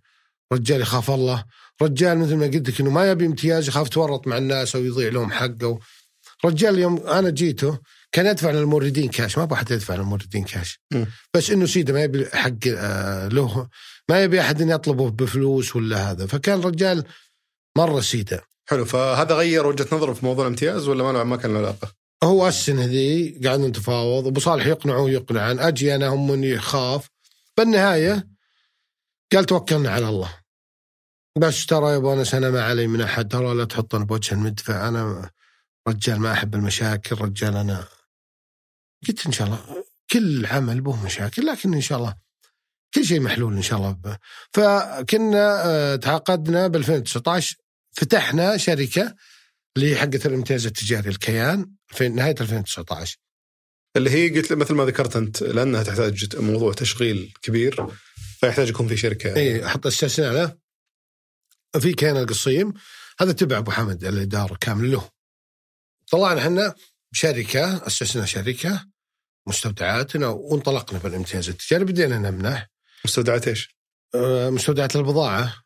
آه فأنت أسست التشغيل كامل كامل. موضوع التوريد التو- والأشياء التوريد وشلون تخزن عندك إدارة عندك سيستم عندك ناس تشتغل. لازم لأنه بيصير لأنه بيصير شغل كبير فأنت إذا ما كنت مستعد ومسوي أسس صح بعدين ما تقدر ت- فأنت مجهز البنية التحتيه اللي تخدم جهز الفروع ذي. كلها. فاشتغلنا كنت أقول لأبو حامد أنا دخلنا شراكة طبعا بالامتياز. وما قصر هو دخل معنا حتى اثنين من الشباب أبو مهند و... وعلي الصيفي برضو دخلهم لأنه كانوا معهم من الأساس يساعدونه ويحبونه وربعهم. فدخلهم معنا بالامتياز التجاري ودخل أبو صالح معنا. صرنا خمسه شركاء بالامتياز التجاري الحاله اشتغلنا كلهم الشباب ما شاء الله كل واحد واحد استلم الإنشاءات واحد استلم ال IT واحد استلم اللوجستي وال آه، كل وا... توزعنا الشغلانه الامتياز آه، استلمت العلاقة بالامتياز. أبو حمد استلم الجودة. أقول لك لأنه موسوس كيف قال أنا بصير عن كنا أنت مسؤول عن الجودة. فمسكنا. أبد أنت اللي ما يدخل هذا اللي ما تعتمده. إيه. بدينا الحمد لله. كنت أسأل الشباب منهم أبو حامد أقول له كم توقع أبو حامد فرع أول سنة؟ قال جبت 30 فرع وقعنا 30 فرع بحب براسك. طبعا أنا هي أول تجربه بعد قطوف. عندي ثقة بس عندي خوف. منحنا أول فروع. كان في طلبات عندنا كانوا يجون يبون امتياز. مسجلين انه الشباب عندهم. بدينا نراسلهم قلنا الان نمنح امتياز تعالوا بدينا نسوي interview interview وقعنا أول شيء 30 فرع ما شاء الله. بأول تكة. أول ثلاث فروع قضت الزلفي تبوك خميس مشيط. فتحناها ذولي. بعد ما فتحنا ذولي شافوا الناس الزحمة بالزلفي زحمة تبوك أمة الثقلين بس وش درى اللي في الزلفي وبتبوك عن كيان؟ يعني اتصور انها كانت قصة نجاح في القصيم. بس بعد القضية شافوا الناس بدأوا يدخلون اليوتيوب يشوفون الزحمة اللي عليه. فأنتشر على مستوى الخليج. آه فالقضيه خدمت فعليا كيان أكثر من دائما دائما الخير في مختار الله إحنا أحيانا ما نؤمن بهذه أو أو نخاف أو أي شيء تعرض له. أنت تعرف انه خيره من الله سبحان الله لو ما جت الحين تجي بعدين. حلو. فكان على مستوى الخليج معروف. بعد ما فتحنا ثلاث فروع بدينا ما نلحق على الطلبات. جوالا ولا اعلنا ترى. بس هم الناس بدأت تذاكر أنا أبي يعطي امتياز ف وقعنا 30 بداية 20 بداية 2020 وقعنا 30 تقريبا أنا بعطيك إياه كمجمل. إيه، إلى اليوم كم وصلت فرع في كيان؟ 200 إلى اليوم ما أدري تصدق إلى الآن ما أدري كم فرق قبل السؤال اللي بعده إيه لا والله أمانة أنا قاعد أنا واحد. إيه. أقول 215 قال لا وصل 100 218 فعلا. فوق ال 200 اي هي فوق الظاهر 227 فأنت ما شاء الله يعني قطف حلا فوق ال 200 وذا فوق ال 200 برضه. اي الحمد لله. طبعا كيان آه، لو تحسب لأن آه، اشتغلنا إحنا في آه، منحنا تقريبا مثل ما قلت لك ال 30 هذه وبعدين بدأت الطلبات وصلنا إلى 100 بس جينا وقفنا إحنا. عشان نعيد الصفوف الخلفية لنا. لأن الموردين حقين المعدات ما قدروا يلحقون الحمد لله. لما تيجي تقول أنا آبي 100 ماكينه اسبريسو ماكينه الماكينه حق القهوه يقول منين أجيب؟ تعرف ذي تجي بكميات بسيطة. مم.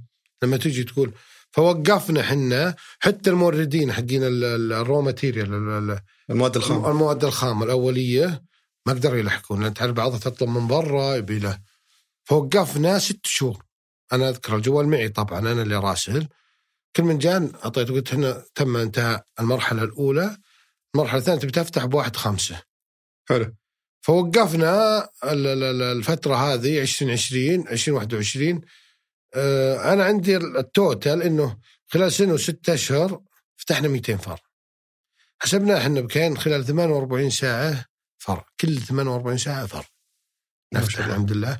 أنا راهن إنه آه، ما كنت صارت بالسعودية أبد. بس كم إذا ممكن نعرف تقدير كتقدير الإيرادات لقطوف وحلا والكيان؟ والله الحمد لله مبالغ جدا كبيرة الحمد لله كيان بح- كيان فوق كم مثلا؟ آه، إذا تقدر تقول طبعا ما ملايين. بيضغط عليك. ملايين. عشرات مئات. كدخل كبيع إيه.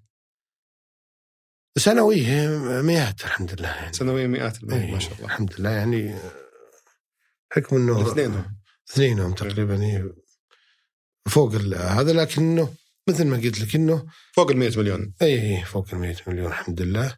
وكيان إلى الآن في فروع تحت الإنشاء الحمد لله يعني نبي ناصل إحنا عندنا الهدف.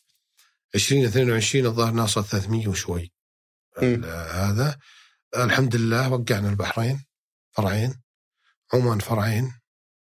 آه الكويت انتهينا منهم مفاوضات ما شاء الله. آه هذا تقريبا الأردن بعد بالطريق فطالعين خليجي وعربي إن شاء الله خلال 22 وعندك بعد سويتوا شركة همم تقول لي قبل الحلقة؟ إيه. آه طبعا كيان الحمد لله آه برضو الآن تحت كيان كذا brand. بوليفارت أخذنا بوليفارت إن شاء الله راح ينشأ. آه الكيان مصنع الحمد لله. آه محمصة على مستوى عالي. فالحمد لله بدينا نسوي قواعد أساسية تدعم الأم اللي هو كيان. روشان عند كيان دخل معنا امتياز اللي هو قهوة مختصة بعد. آه لأبو حمد هو. طلعناه الحين امتياز بعنا تقريبا 15 رخصة على مستوى المملكة. قهوة مختصة. آه الخبر الأهم أن إحنا الآن كشركة امتياز حقت كيان استحوذنا على القصيم. أخذنا فروع أبو حمد كلها طبعا هو كان ثلاث فروع. أنت تشوف ال... تفكر بس بال ال- أنا جاء على بالي استحوذت على القصيم نفس المنطقة. إيه لا. franchise افتح القصيم في جنوب السعودية. لا. لا كان أبو حمد ثلاث فروع صح. أول البداية. الآن عنده عشر فروع. حلو. فحتى مع توسعنا هو أخذ الجرأة هو بدا يفتح. بس أنت عندك شركة همم اللي تستحوذ على براندات هذا brand ثاني. أنا أشوف إنه إحنا ما أعلنا عنه طبعا ولا هذا بس أنا أشوف إنه الفريده من نوعه بالمملكة اللي هو اسسنا إدارة قوية الحمد لله. ناس خبرة و professional يعني احترافية مرة. تدربوا معي على كذا brand. آه، فكرته وش إنه تجي تستحوذ على براندات الناشئة أو البراندات اللي خلينا نقول إنه ما عندهم مقومات النجاح. يعني مثل شاب سعودي فتح نجح. بس ما عنده المقومات إنه الاستمرارية وانه يكبر أه نجي نستحوذ على brand عندنا أربع براندات. إحنا ما بغينا نبدأ ببراندات كثيرة. نحط الأربع براندات ذي كبدايه لنا ونتعلم به. فأنت تدور ال- ال- العلامات التجارية اللي مثلا تكون عندها فرع أو بادية توه جديدة أيه. وعندها شيء أو عندها ملامح تميزها بشكل آه، يأهلها إنها تقدم الامتياز التجاري. صحيح. تشتريها بالكامل تعيد. أد- لا أدخل مع شريك. آه ما ما تطلع من ال business. لا لا أستحوذ عليه أخذ نسبة. ولا إحنا بنشرط. مثل بعض التجار آخذ 51 أو 60 عشان يصير لا آخذ 40 45 ما هي مم. بس إنه عنده عنده شيء مميز مثل ما قلت بس ما عنده الخبرة اللي تنقله اللي هو إحنا دائما يقعون بالتج... شبابنا السعوديين تجي تقول كم تكلفة هذه؟ كم والله يا أخي ما أدري طيب شلون حطيت سعره؟ كم تربح؟ كم صافي ربحك؟ كم برسنتج؟ كم كم ما, ما, ما عندهم هذه مم. نمسكه نضبطه أول شيء حسابيا إنه يدري عن كل شيء تكلفة التشغيل مع تكلفة المواد الأولية ياخذ percentage وهذا كمل نقطة التعادل. أنت قاعد تبيع تخسر ولا؟ أنت المنتج ذا قاعد تبيعه 10 ريال. قاعد تبيع ألف حبة بس مكسبك 10 هلالات فوقف أزين لك. حلو. ركز على المنتج اللي تكسبه مثل هذه بس وش الملامح اللي تقول هذا؟ خلاص أنت الحين جاهز لل هو أنا أقول لك إنه إذا شفنا عنده طلب وعنده شيء يسمونه ال know-how أو عنده شيء يعني مميز يجذب كطعام كتغليف كتجربة كاملة من منتج وخدمة وغيره. إيه. نجي إحنا نمسكه كتطوير حسابيا ونجهزه ك franchise نسوي دليل تشغيل نرجع للهوية مثل ما قلت لك إن كانوا الهوية بلا تعديل إن كان الهوية صعبة سهلناه. وانطلقنا إحنا وياه بمنح الامتياز بعد ما نسوي الخطوات ذي وهو معنا. همم فيها ميزة واحدة إنه عنده براندات تستحوذ تشغل البراندات ذي تساعد بعمليه التشغيل. نقطة انت جيت لمي بهمم تبي تاخذ براندات؟ أعطيك براندات. تبي تعطيني brand ك؟ أخذ brand ك. فكانت كأن عملية حتى إحنا الفكرة إنه بين المستثمرين. مثلا أنا عندي brand وأنت عندك brand. وهذه همم. اشتغلنا لك بعنا. إحنا آه، نبيع نفس همم تبيع brand ك علي. مم. وهمم تبيع brand ي عليك كامتياز. فيصير عملية تبادل آه، مصالح. إنه حلو. يقدر إنه أنا عندي brand بس أبي brand مثلا. تعال عندنا عصير خذ. حق العصير نعطيها الشاورما. فما بعد اعلنا عنها راح نعلن عنها إن شاء الله وراح نثبت كل البراندات اللي مسكناهن بورقه وقلم. حلو. أرقام. ما إحنا بهرجين بطهبله ولا قلت أنا نجحت ولا بعت 15 لا بقول لك الفرع ذا. آخذ امتياز من عندي. الشهر أو اليوم الفلاني فتح خلال ستة شهور رجع رأس ماله. دخله الآن كذا صافي ربحه كذا. معادلة جدا واضحة وصريحه بحيث إنه إحنا عندنا إنه بعدين همم راح تكبر راح تصير عندها. أنت بس لما تقول ما ما بعد أعلنت وش تقصد؟ لأن أنت أعلنت فعليا الحين. إي أعلنت إنه عندنا همم ما أنت اللي جريتنا الإعلان. لا لا ما عليك. ننشر الحلقة بعد الإعلان. إي لا ما خالف اعلنوا لا إحنا ما بعد إحنا عندنا خطة له إن نعلن إعلان قوي مم. نبي نسوي له يعني آه، حملة. تسويقيه وكذا حملة إنه تبي تكون الفريد من نوعه إنه قاعد يتكلم عن أرقام واضحة وصريحة. حلو نقطة ثانية ان الأول بالسعودية وال brand الأول اللي قاعد يستحوذ يطور يمنح وياخذ بنفس الوقت. جميل يعني عندي ال ال ال ال الخدمتين كله. يعني أنت إذا جيت وأعطيت أنا brand ي brand ك عندي لك مستثمرين جاهزين. أنت تبي brand أعطيك brand نفس الحكاية بنفس الوقت. جميل أنا ودي صراحة ال- ال- الكلام معك لا يمل للامانه لكن الوقت بدأ يداهمنا الآن ودي أختم معك نفس السؤال اللي أختم فيه مع الضيوف عادة اللي هو لو بيرجع بك الوقت في أول يوم أسست فيه قطف وحلا تحديدا نفس الخبرة ونفس التجارب ونفس كل اللي مريت فيه وش الأشياء اللي بتتجنبها وش آه، أو خلينا نقول مش المشاكل اللي بتتجنبها وش الأشياء اللي بتغيرها والله إني ما أدري الصراحة. تعتقد إنك مشيت بشكل في أخطاء. أه ما أقول لك ما في أخطاء بس إنه الأخطاء أه الحمد لله ان تعلمنا منه واجهتنا كثير أخطاء. أه أنا عندي شخصيتي أه تغيرت كثير. كنت من اول هاوش اضرب أه إي يعني بحكم الضغط بالاشهر وبحكم قلة المعرفة أو قلة اللي هذا لأنه دائما لأنها مكبه الشغل دائما برشر عليك دائما ضغط ضغط ضغط. فأي شيء يجيك تنفجر. الآن الحمد لله كنترول عالي عندي تغيرت شخصيتي يعني اشتغلت على نفسي بشكل كبير يعني إني أغير شخصيتي وإنه ما بهذا فعلا هذا غلط 100% وهذا ما يليق بأي إنسان يسويه. حسبت نفسي كثير بديت أغير. آه مثل ما قلت لك أنا آه الآن أنا الحمد لله تقريبا عندي حول 14 براند شريك بهم. شاورما وعصير و وهوليك وشيك صالون آه نسائي. يعني شيك صالون هذا أنا تاجر ما هو بتاجر آه مشهور عندنا بالقصيم معروف. صديق.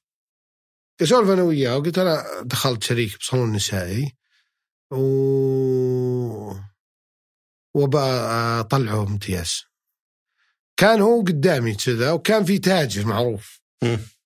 معنا بالجلسة.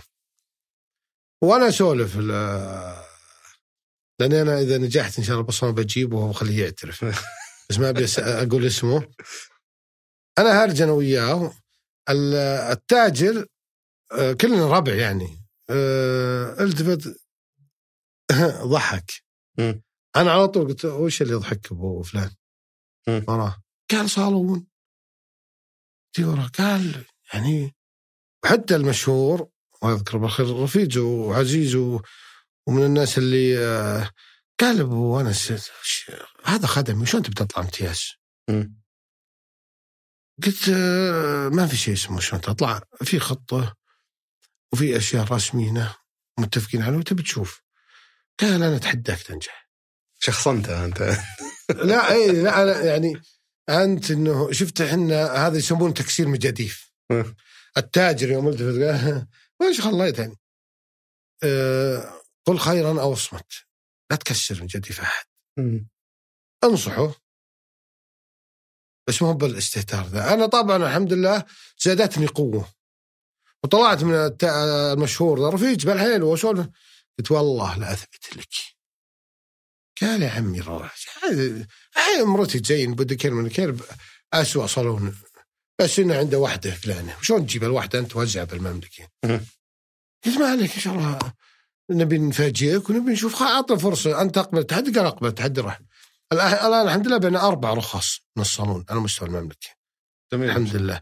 وهي المرحلة الأولى. بعدها إن شاء الله بيصير انطلاق له كبيره يعني فأقول لك إنه ما عندي عدة براندات. الحمد لله بديت يعني آه، اشتغلت على نفسي بحيث إن الناس بدأت تثق بي.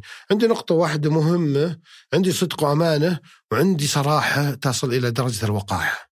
ولا أخاف منه ولا أخشى منه أقول الكلمة ما استعب ال business ما اجامل ابد ولا أدخل brand إلا أنا حاسبه ومدقق حساباته وأدري هل هو ربحان خسران بحيث إنه أنا لما أعطيك أنت بوجهي.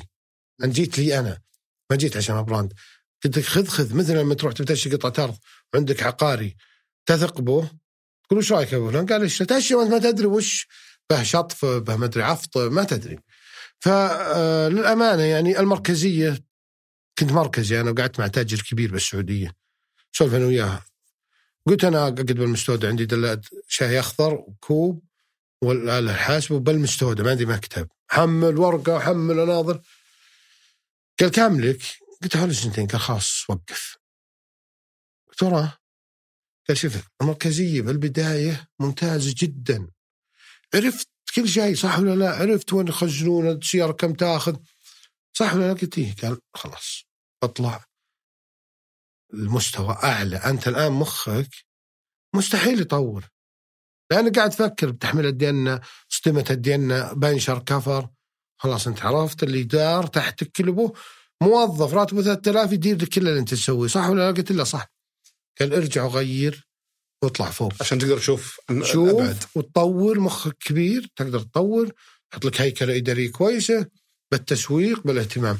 فهذول تعلمناهم من أشخاص الحمد لله وأنا من الناس اللي ما أستحقر أي أحد لو يدق علي أي أحد. لو واحد يقول عندي بوفيه اثنين باثنين رحت لمه ما أنا بستحقر ولا أنا تعالى ولا أنا بناظر إنه ليش أروح؟ لو أستقبل أي واحد يجين بعنيزه أي واحد يجين يدق علي أحدد معه اجتماع يجي اقعد حتى لو أدري إنه ما عنده شيء. أنت مستقر بنيزه الحين؟ الحين مستقبل نزل لأني تقاعدت من سابق سير عليك أجل. 18 أكيد. والله ما انت تقاعدت 2018 طلعت هي استقلت ب 2018 طب كانت ماشية أمورك من بدري ورا ما أه حبيت إنه تعرف شوي به خوف بس يوم صارت قطوف قوية 2018 استقلت وجاوني قطوف قالوا تعال إحنا راتب سابق نبي نعطيك إياه. مع. راتبك هذا ونبي نكتب معك عقد سنتين لأن باقي لنا بتقاعد ثلاث سنين أو أربع سنين كنت بس استقلت نبي نأمن لك إن شاء الله الأمور كلها. فالحمد لله خطوة إيجابية كانت استقالتي من سابق وتفرقي. بعد طلعت آه، العنيزة آه، عشان آه، الامانه الوالده أنا ما ذكرته باللقاء بس أنا أنا دائما أقول اللي ما عنده اللي عنده أم وأنا قاعد ألاحظ الشيء المشكلة إنه بعض الناس ما يهتم بالشيء هذا. أنا أنا أبوي كنت مقصر شوي بحكم بحكم إني بالجبيل ومقصر بنفس الوقت. يعني بعد ما توفى حسيت بأشياء كثيرة إني ليش ما سويته؟ فعلى طول سويت تغيير لأمي. آه، أمي الآن لو تقول لي كذا وأنا ما أبيه واكرهه سويته. أخذت عهد إني ما أقول له لا أبد. آه، كل شيء هي شريكته سمي شريكتي بال business لأنه آه، بعد توفيق الله سبحانه أول فرع الظهران. تعرف الكبار بس ما تحب تطلع برا عن بيته. م. فكنت بعزمه أنا آه، ما أدري وش أنا عزمه على الافتتاح. جيت كذا. وأنا نازل من جبل الدمام. مره ما تجي أمي تشوف الفرع. دقيت عليها. قلت هلا يمه وش أخبارك وش علومك؟ قلت يمه أنا عازم من واحد بعنيزه على عرس. وش رايك؟ اوجبه ولا ما اوجبه؟ قالت غالين عليك هو. قلت اي والله بالحيل غالين علي. بس يوم ما بجي خمس دقائق ابي أدخل على المره وأنا حجز طيران تذكره وذا. قالت أبد تعال دام يستاهل. وهذا لا اوجبه قلت تراك انت المعزومة. العرس إن شاء الله افتتاح فرع الظهران يوم الجمعة اللي تجي. قدرت بعد إيه. قعدت تصيح بدون مبالغة يمكن نص ساعة. تصيح صياح آه، عقب عاد سألتها أنا قلت يمه وش ورا تصحين قالت أنت طريقك عزيم العزيمة ما بخط رجعه. نكبه ذي اي ما به مجاملة. إنه تبي تجين تبي تجين. إيه. ف بعدها افتتحت السبع فروع هي اللي فتحتهم حتى تبوك طلعت أنا وياه تبوك. كنا نفتح يوم جمعة. واحد من عياله سولف له القصة قال يا أخي القصمان أنتم حتى مستغلين الافتتاح. لأن نفتتح يوم الجمعة قبل المغرب ساعه فيقول أمك تدعي يقول حتى مستغلين محاطة يوم الجمعة آخر ساعة من نهار يوم الجمعة وأمك تدعي أكيد الله بيوفق. فكانت تدعي والله العظيم إنها تدعي تدعي دعاء وأنا اسمعه طبعا بنقص الشريط الحين. الناس وراه. تجي عند الشريط تلقى تدعي يمه افتتحي. ولا ترد علي. دعاء دعاء. تعرف الكبار بس صلاة ودعاء يعني الله يرحمهم إن شاء الله ويغفر لهم. ناس يعني شوي يمكن أكثر منا بالعبادة أكثر منا بهذا العطاء للعبادة فكانت تأتي يمه إلى ما تقضي عشر دقائق ولا تدري من وراه فكل ما كلمته وهذا قالت آه، تدعي دعوة صلاح الأرض اللهم سخر صلاح الأرض. ملائكة السماء وصلاح الأرض. أن الله يسخرهم لي. ف أنا دائما كل مكان أقول اللي عمل بقطوف شيء كبير. بس وافق شيء كبير توفيق من الله سبحانه. ثم دعاء والداتنا أو أمي دعاء أهلي بالليل والنهار. يعني لدرجة أن إخواني يقولون أن نغار أن بس تخصك بالدعاء مم. نبي تدعي لنا وتخصك نسمع إذا صارت تدعي تدعي لك فكان دعاء جدا عظيم لي أنا اللي هو ساهم بالنجاح بعد الله سبحانه. طبعا بإني وصلت أنا كشخص ما بقطف حلا أنا كأحمد التميمي نجاح بقطف حلا وفقنا الله بكيان.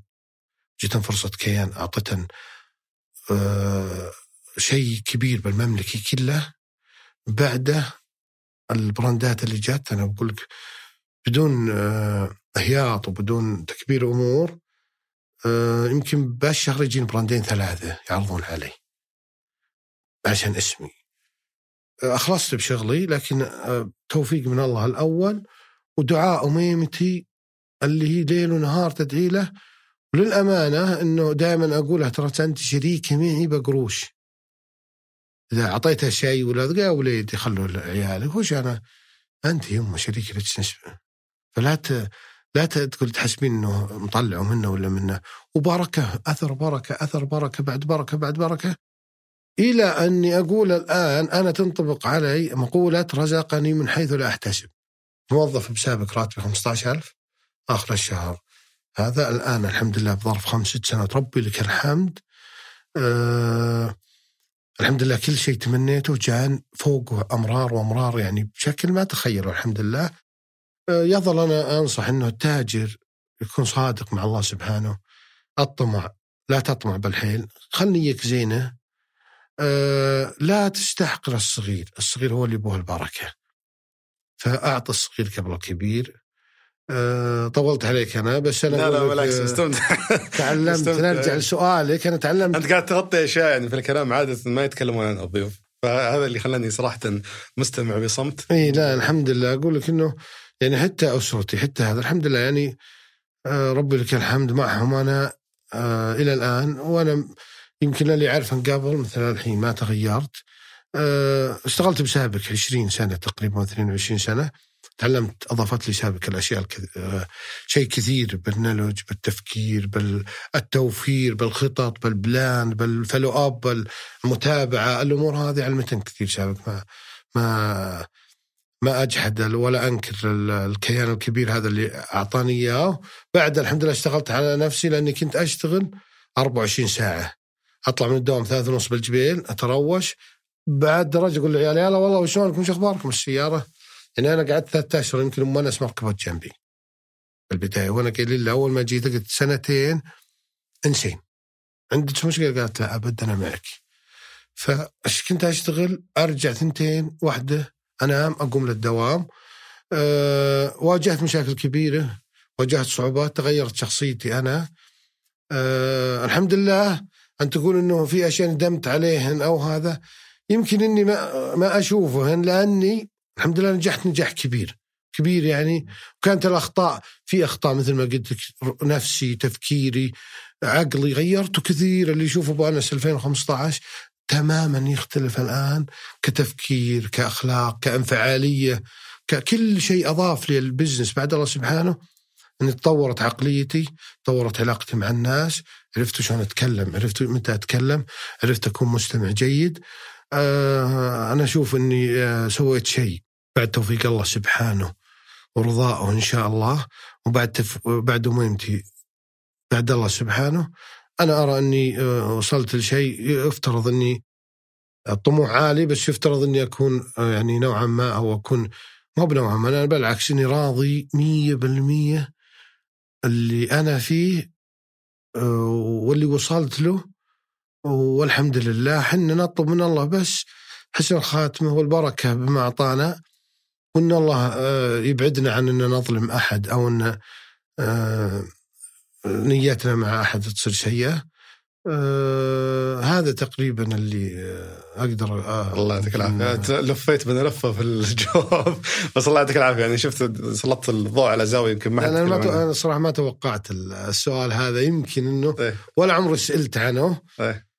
بس إنه آه أنا سعيد كثير الحمد لله الله فممكن ما أشوف الأشياء السلبية اللي كانت آه بالماضي. ممكن أو إني ما حسبت له أو إني تعلمت منها سريع وتعديتها فقط. شكل الليلة هو جي سجل لازم برد عليك ترى. ما أنا ناسي على وشو؟ على السؤال ذا. إي لا لا بعلمك بس أنت إنسان بو شيء. إي لا لا ولا يهمك. الله يعطيك العافية. تشرفنا فيك أبو أنس. جدا سعدنا. كنا مخططين نسولف ساعة ساعة ونص الظاهر لعلنا عدينا الوقت الحين. ف الله يعطيك العافية. أتمنى انها كانت برضو. بالعكس أنا آه، تفاجأت الصراحة. حتى أنا آه، آه، يوم جيت تعرف بعض اللقاءات تكون دائما رسمية دائما فيها يعني تصير عندك براشر شوي أو عندك ضغط إنه وش تبي تقول وش تبي تزين. الامانه يمكن قعدنا كم؟ فوق ساعه ونص الظاهر. ساعة ونص.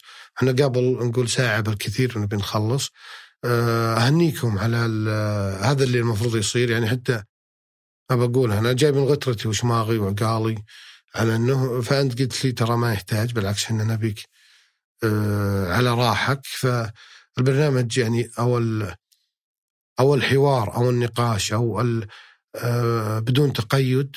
للأمانة دخلنا بعض المقابلات وهذا يقول لك واحد اثنين ثلاثة أربعة ما نبي كذا. آه، فيه كت أو يصير فيه هذا كثير. آه، بينت لي انت ارتحت دخلت أكثر راحه مع الباب. يوم قلت ترى إحنا نسولف سواليف عادية. وأنا أتوقع هي الفائده للناس ان تصل كما تقال. يعني ما يحتاج إن نتصنع أو ما يحتاج إن نطلع بشخصية غير اللي أنا بالطبيعة. فأنا صراحة كني قاعد باستراحه للأمانة. الحمد لله. بكل أريحية كنا نسولف العيال. أو احد قاعد معه جديد أتكلم عن قصتي ولا هذا ما حسيت بأي تكلف ما حسيت بأي آه، شحن أو إني أخطيت أو إني أبحث عن شيء لكن تتكلم بكل اريحيه واهنيكم الصراحة على البرنامج. الناجح وعلى سياسة البرنامج اللي هي نقول إحنا دائما حتى بالبزنس نقول عشان تنجح لازم تميز. لازم يصير عندك شيء مميز لازم ما تسوي اللي سووه أنا أتوقع أن البرنامج مميز بطريقته أو بسياسته أو استراتيجيته اللي حطه للضيف إنه تكلم باللي تبي قل اللي على بالك أطلع نبغى عندك تجربة نبغى نستفيد منها هذا اللي يهمنا. هذا اللي صار فعلا يعني. بلا إثارة بلا المواضيع اللي عاده يركزون عليها يمكن بعض وسائل الإعلام إنه نبغى نطلع قصة نجاح ولا بطل ولا فاشل ولا ناجح ولا إحنا نعتقد آه، أحمد تميمي عنده خبرة جدا ممتازة في موضوع الامتياز التجاري. نبغى اللي اللي بيدخل سواء كان مانح ولا ممنوح يستفيد من الخبرة الكبيرة هذه ويتوكل على الله وإن شاء الله الله يرزقه. لا بشرك أنا جدا سعيد بالمقابلة ذي من أفضل المقابلات اللي قعدتها.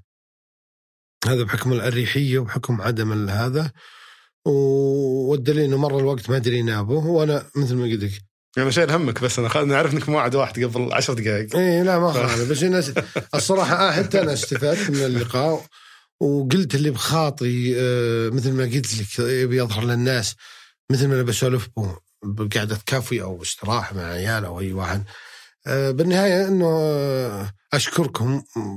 تعبتوا معي شوي بالموعد. لا لا بالعكس كنتوا بالعكس مصرين ومتابعتكم جدا راقي من الشباب. برنامج جدا جميل وكنت مرتاح به. بالنهاية أقول لأي واحد يحتاج أي شيء أنا موجود. وبدون أي مقابل بعض الاستشارة أو الناس تشتغل استشارات تأخذ على الساعة 1000 2000 أنا أنصح كثير من الناس إنه يوقف الشيء ذا رزق. بس أنت قاعد تشتغل business ورزقك الله فيجيك واحد يبي يأخذ منك معلومة ما له داعي تأخذ منه 1000 2000 وجهة نظر خاصة بي. أنا سمعتها من إنسان كنت أشتغل معه استشارات بيتي المخطط فقلت له كم حقك أبو عبد العزيز؟ قال ولا ريال. قلت وش ولا ريال؟ أجيك. قال هذه زكاة علمي. الله أعطاني علم الهندسة ودرسته فهذه اعتبرها أنا زكاة. أخرج عن علمي. فأنا نفس بديت أمشي نفس ما ممشى الرجال إنه أي واحد يحب التلفون أو يجي لمي بعنيزة أو أنا بالرياض أي شخص يحب أو عنده بس أهم شيء يكون عنده جدية. لا يتردد أنا رقمي موجود لو يروح للسناب قطوف آه، إنستغرام قطوف أو كيان يطلب الرقم ممكن يعطوني إياه خاف تحسف على كثر المتابعين يا أبو. لا أبد والله والله بالعكس. قال لي بس أهم شيء لا يجي للجاد تمام. ويا قابله بعدين يجي لمي يا بالتلفون أنا آه، بالعكس أفرح لما أقدم خصوصا شاب سعودي وأعطيه شيء وينجح بسبب الأشياء اللي قلتها له. أنا أول إنسان راح أكون سعيد. جميل. طبعا أنا بضطر اختم الله يعطيك العافية أبو أنس. لأنه بحفظ وقتك بس. الله نعرف عليك. ارتباطاتك سعيد الله جدا. عليك. وإن شاء الله ما يكون آخر لقاء. يعني إن شاء الله لنا زيارة. إذا زرنا عنيزة بإذن أكيد الله. أكيد أكيد. آه، لازم. توعدونا بننقل كله استديو العنيزي إي أبد الله. أبد. الله يرضى الله يعطيك وألف. ألف شكر لكم. وما الله. قصرتوا. شكرا لك. واعذرونا لو حصل قصور أو أبد أخطينا في بعض. الشيء الله الله يعطيك عليك العافية. شكرا. شكرا لكم وشكرا لعبد الملك آل سعيد في إعداد هذه الحلقة. ياسر بن غانم من خلف الكاميرات مبدع ومتحملني يعطيه العافية.